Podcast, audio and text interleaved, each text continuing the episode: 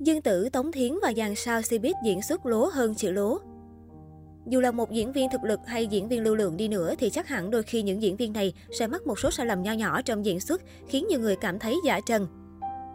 Kỹ năng cơ bản của một diễn viên là diễn xuất, nhưng kỹ năng diễn xuất của các diễn viên trong các bộ phim điện ảnh và truyền hình hiện nay luôn khiến khán giả khó thốt nên lời.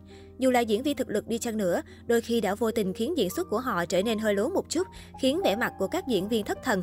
Thêm một biểu cảm nữa là quá mệt, hoặc chỉ nhìn chằm chằm, cầu nhau và câu có. Như vậy nói rằng họ không có kỹ năng diễn xuất, nhưng điểm chính là họ không có tính chuyên nghiệp. Và chính những tình huống quá lố của diễn viên khiến nhiều khán giả đã không nói nên lời. Thậm chí đôi khi nhìn những cảnh đó, người xem chỉ muốn tắt TV hay chuyển sang kênh khác ngay lập tức. Dương Tử Dương Tử là cái tên hot trong một vài năm gần đây. Mặc dù nhan sắc ở mức tầm trung, nhưng diễn xuất của cô lại được đánh giá cao. Vì thế, Dương Tử liên tục xuất hiện ở nhiều bộ phim truyền hình lớn được đầu tư chỉnh chu.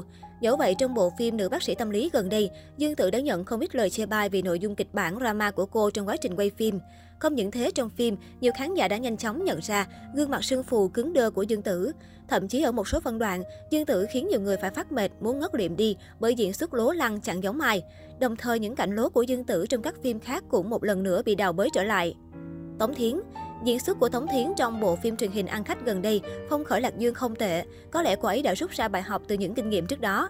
Kỹ năng diễn xuất của Tống Thiến có thể được gọi là nữ hoàng của lối diễn xuất vụng về. Trong bí mật của Mỹ Lệ, Tống Thiến đã diễn cảnh sợ hãi khi bị kẹt trong thang máy. Màn cường điệu đã làm lộ khuyết điểm diễn xuất của cựu thành viên nhóm FX. Một số cư dân mạng đã chế nhạo Tống Thiến có kỹ năng diễn xuất kém.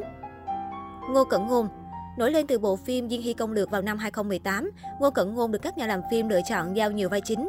Tuy nhiên, diễn xuất còn non, 10 phim như một của Ngô Cẩn Ngôn đã khiến cô thường xuyên bị ném đá.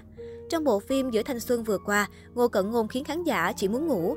Khóc không ra khóc, cười không ra cười. Đã vậy, Ngô Cẩn Ngôn thường xuyên sử dụng hình thể để bộc lộ cảm xúc, khiến người xem mắc nghẹn, như tối ngày chỉ biết lắc đầu, lắc đầu, biểu môi. Kiểu diễn xuất không có tình cảm này khiến khán giả khó có thể chấp nhận nổi.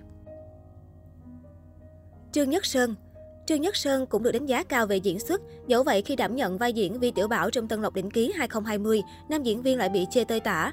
Diễn xuất khoa trương của Trương Nhất Sơn bị ném đá không thương tiếc. Đa phần khán giả cho rằng Trương Nhất Sơn diễn quá lố, đóng vai Vi Tiểu Bảo mà nhí nhố y chang Tôn Ngộ Không.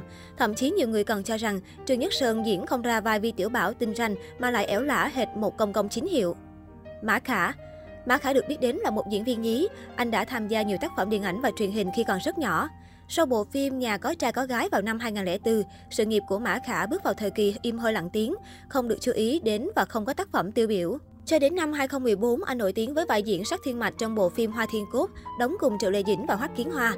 Đây là tuyến nhân vật thành công nhất sau khi bộ phim lên sóng dù chỉ là vai phụ. Cá tính đặc biệt của sắc thiên mạch được Mã Khả lột tả vô cùng đặc sắc và sống động.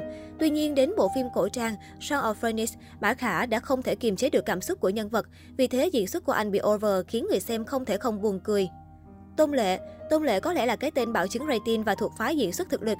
Tuy nhiên, nữ diễn viên Trân Hoàng Truyện cũng gặp phải tình huống quá trớ trêu khi phóng đại quá mức khiến người xem cảm thấy bị over. Trân Hoàng Truyện đã mang lại đỉnh cao cho Tôn Lệ khi diễn xuất của bà xã Đặng Siêu phải nói là đỉnh của chóp, từ cảnh khóc đến cười. Tuy nhiên, có một phân đoạn Tôn Lệ tiếp tục khóc sức mướt và rít gào như rất có chủ ý. Nó có cảm giác không tự nhiên.